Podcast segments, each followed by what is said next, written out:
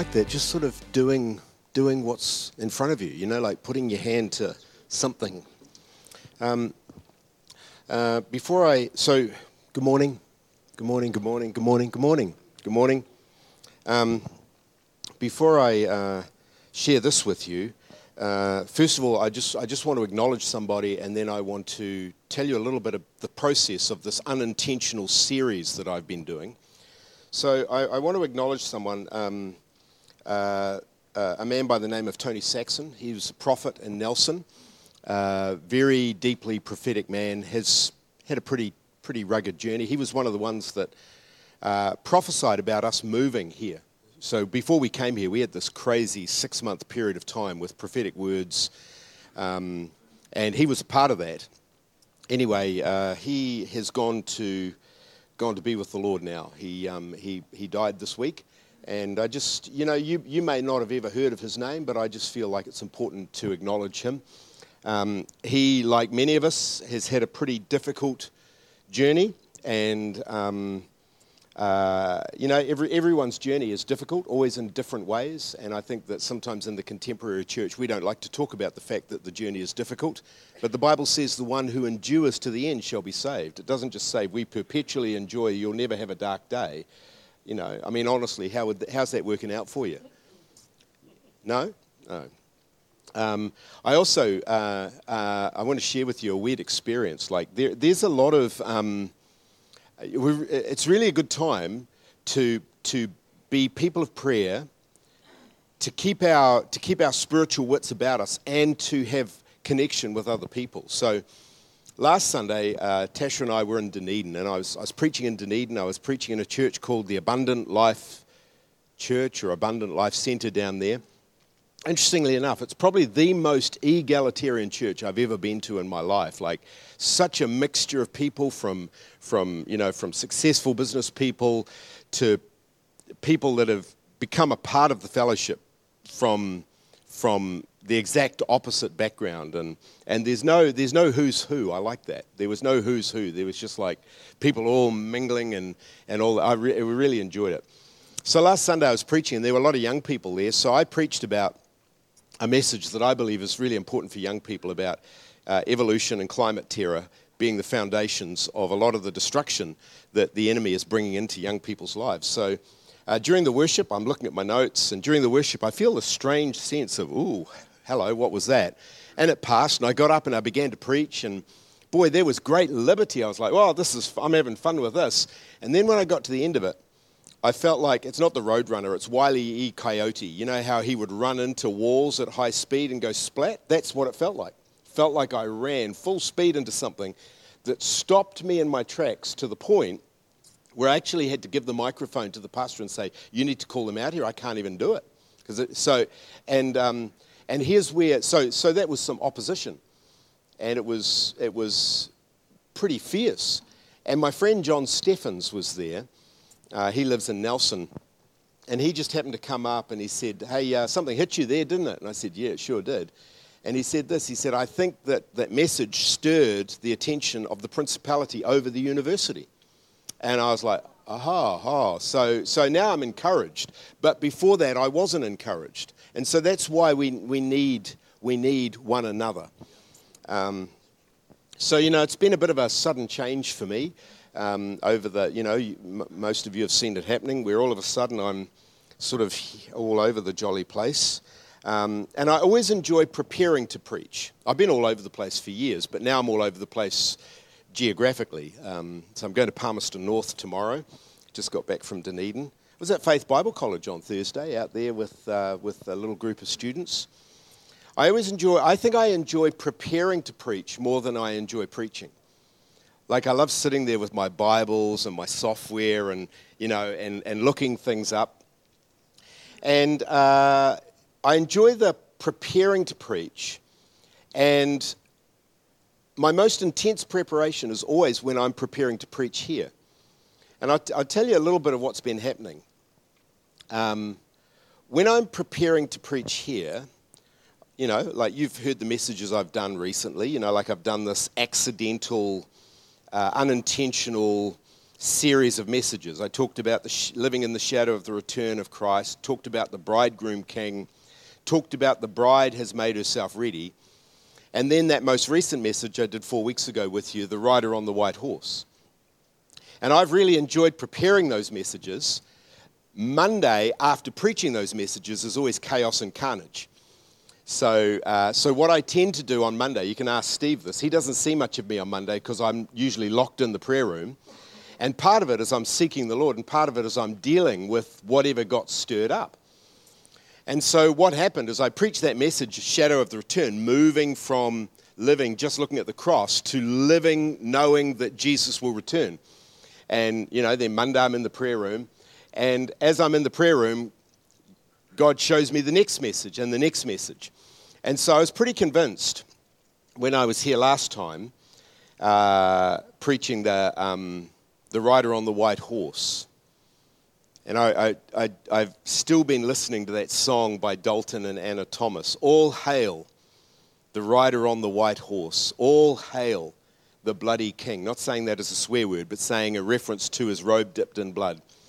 All hail our conqueror long promised, Lord of war, Prince of Peace. That Lord, I love that line, Lord of war, Prince of Peace.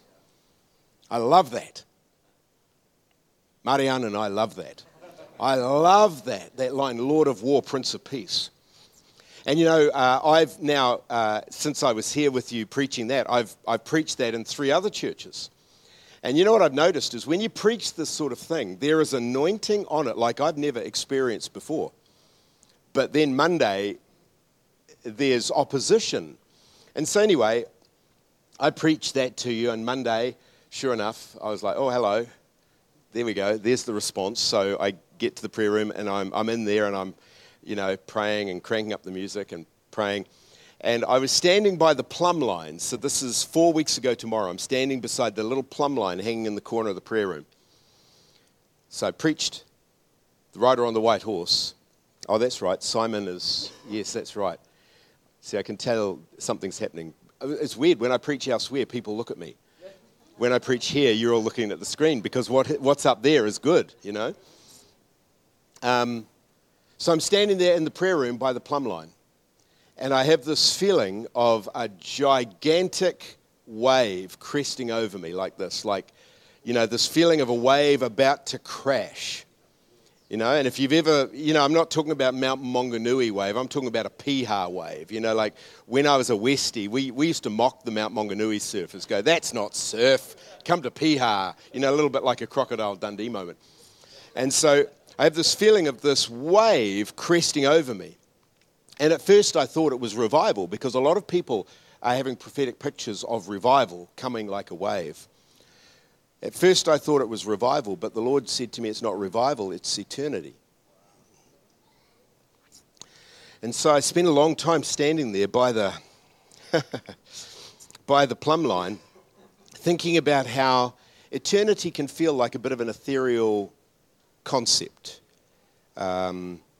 It can feel almost even a bit mythical, because this reality, while we're in it, is so real, and yet eternity is a rapidly approaching reality, and we'll spend far more time in eternity than we did in this age or stage, to the point where it will make this age seem as if it were just a moment, just a heartbeat. So as I stood there, thinking I'd finished with the rider on the white horse, then the Lord began to speak to me, and what I'm going to endeavour to share with you is what he showed me and what I've been wrestling with for the last 4 weeks. So if you've got your Bibles, Ephesians chapter 2, verse 4. I last week at this conference, I preached myself hoarse, and I've had a scratchy throat all week. So if you see me reaching for my coffee, that's I'm just dealing with the fact that I basically just about yelled my lungs out last week. Ephesians chapter 2, verse 4. But God, who is rich in mercy, because of his great love with which he loved us, even when we were dead in trespasses, made us alive together with Christ. By grace you have been saved, and raised us up together and made us to sit together in the heavenly places in Christ Jesus, that in the ages to come he might show the exceeding riches of his grace and his kindness toward us in Christ Jesus. I looked up that term, ages to come. It means, when it's translated, it means forever. It means an unbroken age. It means the perpetuity of time, and it means eternity. So this passage is saying that for ages to come, forever, for eternity, God is going to be showing for eternity his grace and kindness towards us. He's putting it on display forever. There will never be a day when his grace and his mercy in Christ Jesus towards us will not be on display. The other thing, of course, is that this makes the case that there are ages to come. There is an eternity to come. This is not all there is. In fact, this is a brief moment. 2 Corinthians chapter 4, verse 16. We all right? Okay, you've gone into your quiet focus. You know, you're locked and loaded and listening now, and I get that. Therefore, we do not lose heart. Though outwardly we are wasting away, yet inwardly we are being renewed day by day.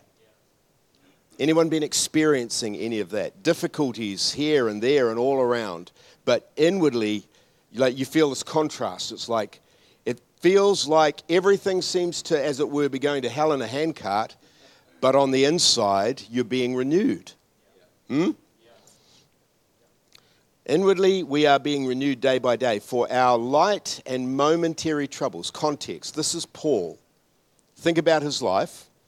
Think about, this is the man stoned to death and didn't quite die and got up and carried on preaching. This is the man who was whipped to within an inch of his life. This was the man shipwrecked and the snake biting his arm. He refers to all of this as his light and momentary troubles are achieving for us an eternal glory that far outweighs them all.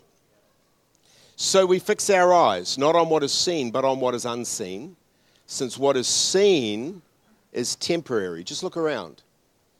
What is seen is temporary. What is unseen is eternal. So here is the eternal perspective. The troubles and the difficulties and the challenges that we face in this life are light and momentary troubles that are, I guess if we approach them in a godly way, achieving for us a glory that far outweighs them all.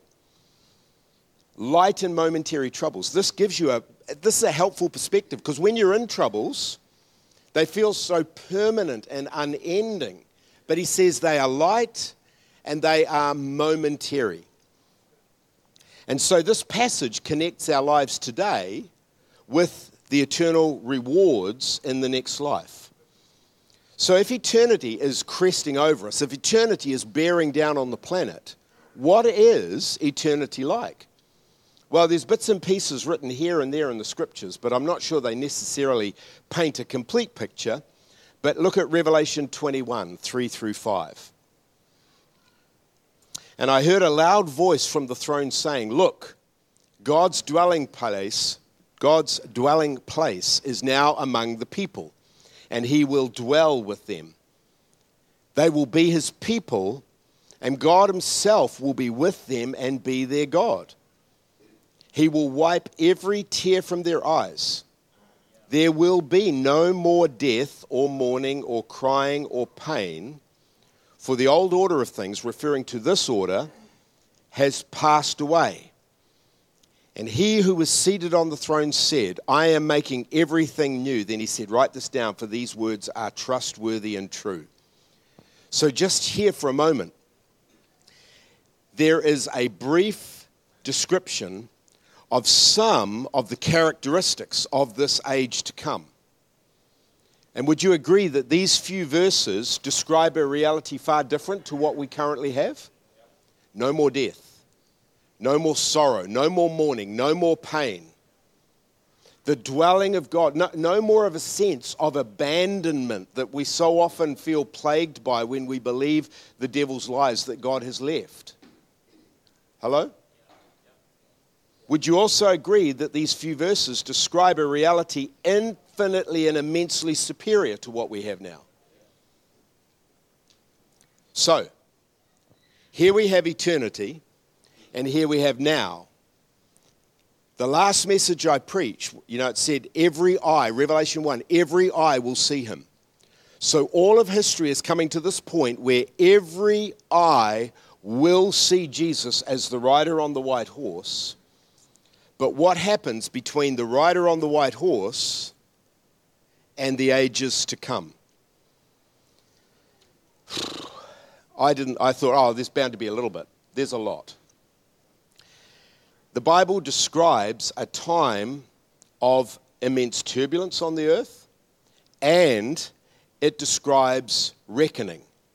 If you remember last time, I talked to you about the cry of the martyrs, where they're crying out, how long? Not out of vengeance, but because righteousness and justice are the foundations of his throne. So there is reckoning. And so what I want to share with you here, this is not a complete picture by any means, but I just want to share with you a few things that got my attention. You ready? Yeah. Fasten your seatbelts. Number one, judgment. First of all, Revelation chapter 20, verse 1 through 3, says this. I saw an angel. Now just notice that, an angel. Not even an archangel, just an angel. Just perhaps you might even say like an everyday angel. Just one of the angels. I saw an angel coming down out of heaven, having the key to the abyss and holding in his hand a great chain. He, this angel, that's not an archangel, not even, it's not Gabriel, it's not Michael, it's just an angel, seized the dragon, that ancient serpent who is the devil or Satan, and bound him for 1,000 years. So here we have Satan being bound with a chain by an angel. One. An angel, single, not an army of angels, not an archangel, just an angel. He threw him into the abyss and locked and sealed it over him to keep him from deceiving the nations anymore until the 1,000 years were ended. After that, he must be set free for a short time. Okay, an angel. So here we have the devil being bound with a chain, thrown into the abyss and sealed in there for 1,000 years. And look at this passage here from Isaiah chapter 14, verse 11. This is an Old Testament prophecy, I suppose you might say, about Satan being exposed. All your pomp has been brought down to the grave, along with the noise of your harps. Maggots are spread out beneath you and worms covered you. How you have fallen from heaven, morning star, son of the dawn. You've been cast down to the earth, you who once laid low the nations. You said in your heart, see, this is a reference to the fall of Satan. I will ascend into the heavens. That was his sin. I will raise my throne above the stars of God. I will sit enthroned on the mount of the assembly, on the utmost heights of Mount Zaphon. I will ascend above the tops of the clouds. I will make myself like the Most High. But you are brought down to the realm of the dead, to the depths of the pits. Those who see you stare at you and ponder your fate. Is this the man who shook the earth and made kingdoms tremble? The man who made the world a wilderness, who overthrew its cities and would not let captives go home? Here's a moment where the people are looking and they're going, is this the one? It was you? You were the one that deceived them. You were the one that caused so much carnage. You appeared so strong, but they're saying, but look at you. And so here we have Satan is bound for 1,000 years. And during that time, Jesus is ruling on the earth without the activity and the influence of Satan. This is called the millennium reign. And it's referred to as 1,000 years of peace. Then Revelation chapter 20, verse 7.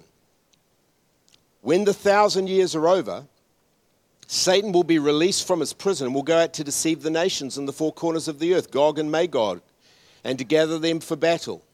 In number they are like the sand of the seashore. They marched across the breadth of the earth and surrounded the camp of God's people, the city he loves. But fire came down from heaven and devoured them. So after this 1,000 years, even then, it says that Satan is released. Why would Satan have to be released? I don't know much about this, and I'm sure some of you probably do. But I think that this is like the ultimate display of the depths of sin in humanity. That even after 1,000 years without the influence of Satan, there are still those that are rejecting Jesus. There are still those aligning against him, even without 1,000 years of Satan's influence. I'll just segue into this. I was talking to my wife after my Wile E. Coyote experience. And she said, you know, sometimes I think our message, particularly our gospel message or our message to young people, she says, sometimes I think it lacks something. And I said, what does it lack? She says, you know, most people feel like something's wrong. Deep down, we feel like something is wrong. She says a lot of young people particularly, you know, they hate themselves and they're confused and this, that, and the other thing. And then our message comes along and basically says, no, you're awesome. She said maybe it's a more healthy message to go, actually, yeah, you do. You do stink. You do stink. You do. There is something wrong. It's sin. And until you repent, there is no hope. And then we were thinking about something Tim Keller said, and I actually, in front of the church, I just about burst out weeping when I said this. The cross shows us two things. It shows us that in our sin, we're worse than we ever dreamed that we could possibly be, the depth of sin. But the cross also shows us that we are loved more than we could ever imagine that we were loved. Even after 1,000 years without the influence of Satan. See, I don't know about you, but I can be like, well, you know, if it wasn't for him, I wouldn't be like this. If it wasn't for him, I wouldn't be so self-righteous when I'm driving my car and someone pulls in front of me, you know, or whatever your thing is, you know, like we've all got our thing. But even after 1,000 years without Satan's influence, there are still those willing to rise up. And then verse 10, and the devil who deceived them was thrown into the lake of burning sulfur, where the beast and the false prophet had been thrown, and they will be tormented night and day forever. So Revelation 20 verse 10, this is the full and final judgment pronounced on Satan forever. That's the end of his influence and activity in the human experience. End of story, the final full judgment of Satan, inevitable and unstoppable, and he knows it. Verse 11, the great white throne. Then I saw a great white throne and him who was seated on it. The earth and the heavens fled from his presence, and there was no place for them. And I saw the dead, great and small, standing before the throne, and books were opened. Another book was opened, which is the book of life. The dead were judged according to what they had done, as recorded in the books. The sea gave up the dead that were in it, and death and Hades gave up the dead that were in them, and each person was judged according to what they had done. Then death and Hades were thrown into the lake of fire. The lake of fire is the second death, and anyone whose name was not found written in the book of life was thrown into the lake of fire. Okay. This is now telling us every human being will one day stand before this throne that is called the Great White Throne. Every human being. Every one of us. You, me, every human being will stand before that throne. I don't know about you, but that's pretty good motivation for endurance. Hello? There are times when life stinks. There are times when it's hard. There are times when being a Christian is not a bunch of fluffy budgies. There are times when it's just hard. But each one of us will one day stand before this throne and books will be opened. Our lives somehow recorded in these books. Everything that we do, everything that we don't do, everything that we say, every thought, attitude, it's all somehow recorded. And then there is this one book, the book of life, and it says anyone whose name was not written in the book of life was thrown into the lake of fire. Now, I know that there are a lot of people that have got various different takes on what that means. There are theories about what hell may or may not be. I'm more of a traditionalist, but there are viewpoints that are different to that now. And I'm not really here to comment on that other than to say whatever or however that lake of fire actually looks, let's avoid that. So here's what we begin to see here, and I know you know this, but this age that we are living in, this brief moment, is the testing ground for eternity. This is the place of choosing. The choices that we make in this life have repercussions into eternity, not just the decision we make regarding whether we are a believer in Christ, but the decisions that we make. And so this is why eternity must be at the forefront of our lives, our priorities, and at the forefront of the message of the Church of Jesus Christ. Ashley sent me a couple of quotes that I would like to share with you. From Art Katz, a church without the eternal dimension, however correct it may be in every other form, is not an apostolic or authentic church. Or this one, what does the world say? If you are heavenly minded, in brackets eternally minded, you are of no earthly good. I've heard that. Oh, you Christians, you're so heavenly minded, you're of no earthly good. That's a lie. The opposite is true. Except you are heavenly minded, except you are eternally minded, you are of no earthly value. Every value that the world celebrates as right and true is unmistakably a lie. What the earth needs is not more earth, but more heaven. Phew.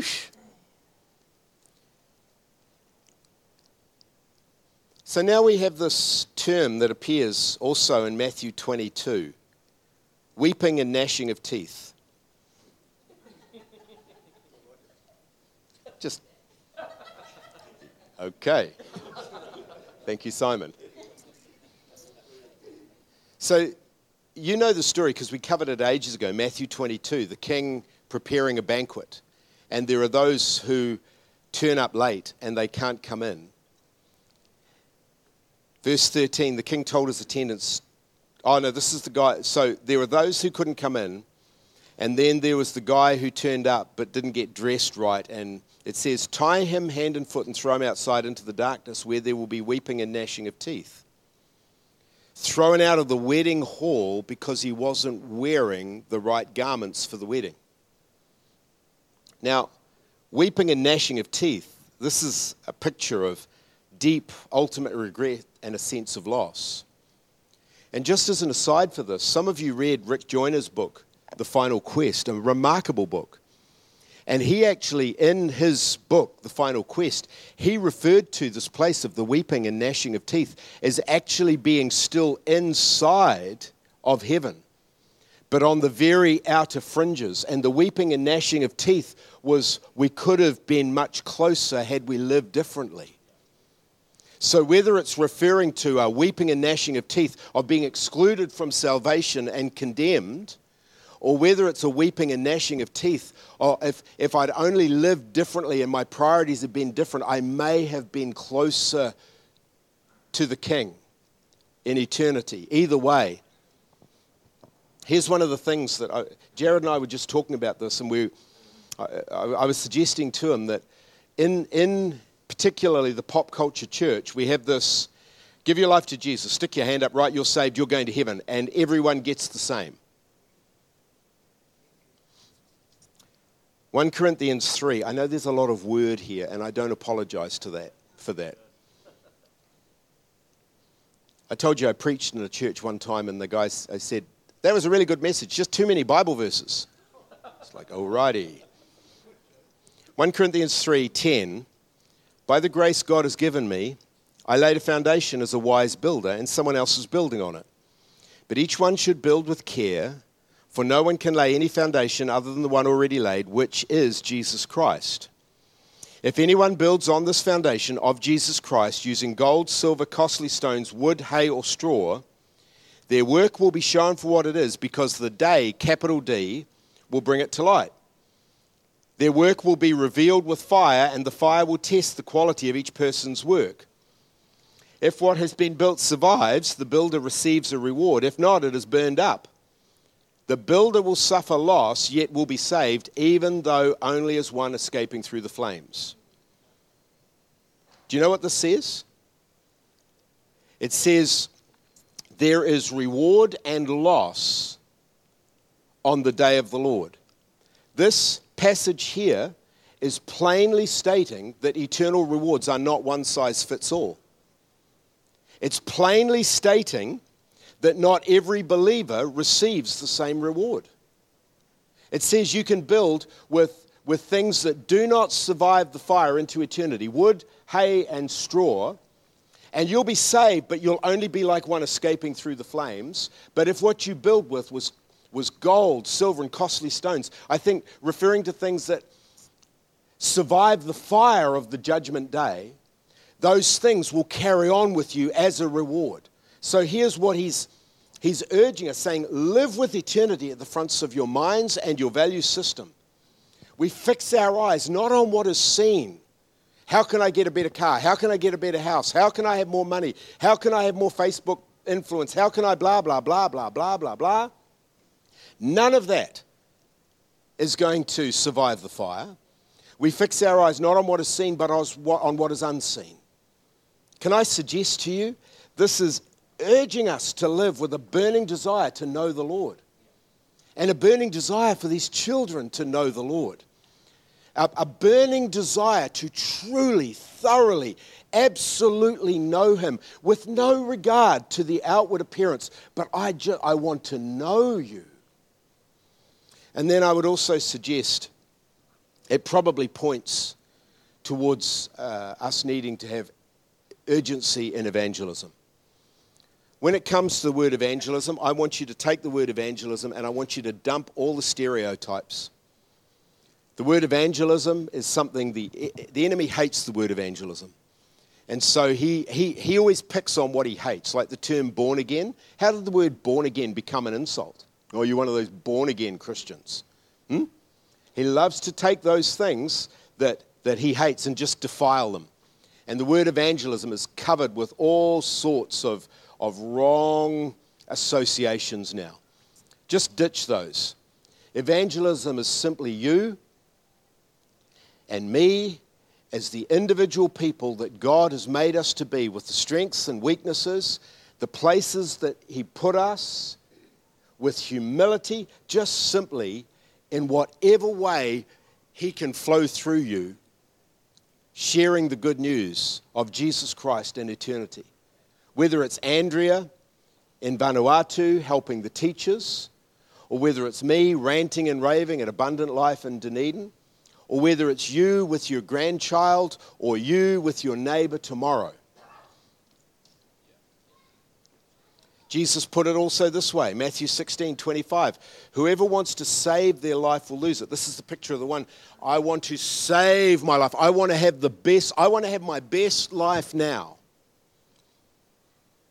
Whoever wants to save their life will lose it. I always just think of, when you get a handful of sand and you hold it this way and you try to hold it, but it just still runs through your fingers. But He says, the one who loses their life for me will find it. That there's something about the nature of the life that you and I have been given. The harder we try to hang on to it, the more we lose it. But when we lose it, not just for anything, but when we lose it for His sake, got to lose our life for Him, we find it. And he goes on, say, what good will it be for someone to gain the whole world, yet forfeit their soul? Or what can anyone give in exchange for their soul? Doesn't that make you think of Jim Elliott? He is no fool who gives what he cannot keep to gain what he can never lose. Do you see, I believe that this is something really important that God is saying. And John and Carol Arnott were here last week. They were in Wellington. And interestingly enough, I've never heard John Arnott, from Toronto. I've never heard him talk about the end times before. But you know what he said? He said, rising above the different interpretations of how events unfold. He said, rising above that, we have to preach the message of the soon coming King. We're not a fool if we give what we cannot keep to gain what we can never lose. Two more Bible verses. Hebrews 11. What more shall I say? For the time would fail me to tell of Gideon and Barak and Samson and Jephthah and David and Samuel and the prophets, who through faith subdued kingdoms, worked righteousness and obtained the promises. They stopped the mouths of lions, quenched the violence of fire, escaped the edge of the sword. Out of weakness were made strong, became valiant in battle, and turned to flight the armies of the aliens. Women received back their dead, raised to life again. And then listen to this. Others were tortured, not accepting deliverance that they might obtain a better resurrection. Hang on a minute. Let's just pull over for a moment. What is happening here? Others in torture said, don't stop. They were offered deliverance. And they said no to it. Why? That they might gain a better resurrection. Now you might go, that's the most ridiculous thing I've ever heard. Problem is, we can't deny it, because there it is written in black and white in the Bible. They refused to deny their faith. Here is the rub for us.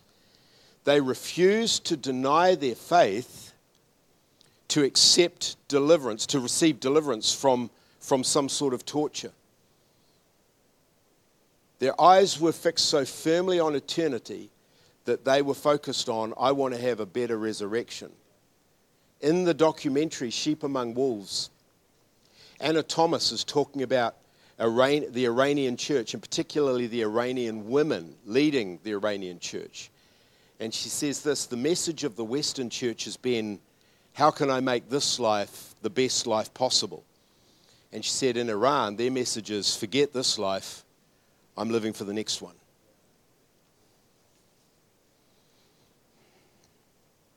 Imagine living for a better resurrection in that sort of a context. There are measures of this already beginning to happen. There are measures of this where as certain things begin to ramp up in the culture, there are parts. I've felt the pressure to do this. You say, we just won't talk about that, because that'll get me in trouble. We'll just leave that alone. Let's just stay here. And to some extent, we can still preach the gospel now, but that squeeze is likely to continue. Do you think it's going to be acceptable in our world to preach, I am the way, the truth, and the life. No one comes to the Father except they come through me? Do you think that's going to be acceptable? Do you think unless you repent, you will perish is going to remain acceptable? Do you think the message that every eye will see him and every human being will stand before the great white throne, do you think that is going to be acceptable going forward? Of course it's not. And so we talk about this now going, actually, we need to begin to shift our focus so that we, maybe the picture that Hebrews 11 conjures up is, of something like, I don't know, I picture the torture dungeon in The Princess Bride. I'm sorry, I'm not making light of it, but you got the guy on the machine and he's being tortured, and maybe it's not that you would be on a rack being tortured, but maybe it's that you would just avoid certain areas to stay out of trouble. And before you know it, suddenly the church is making the same mistake that was made in the 1930s, where whole swathes of the Bible are being rewritten to become, quote, politically correct. Just saying. Here is my final exhortation for you. Actually, Ken, would you mind grabbing your guitar? I think some guitaring might be quite nice. You doing okay? How have you gone with that lot? There you go. Let's go back to the rider on the white horse. That was more fun. I think after this one I'm done, but I'll be in the prayer room. You might not be in the prayer room tomorrow because I'm going away. I'll probably be sitting on the plane to Wellington with my headphones on, and goodness knows what might happen. My prayer room tomorrow might be 3A. That's my seat. Okay, here's my last thing. Actually, would you stand for this?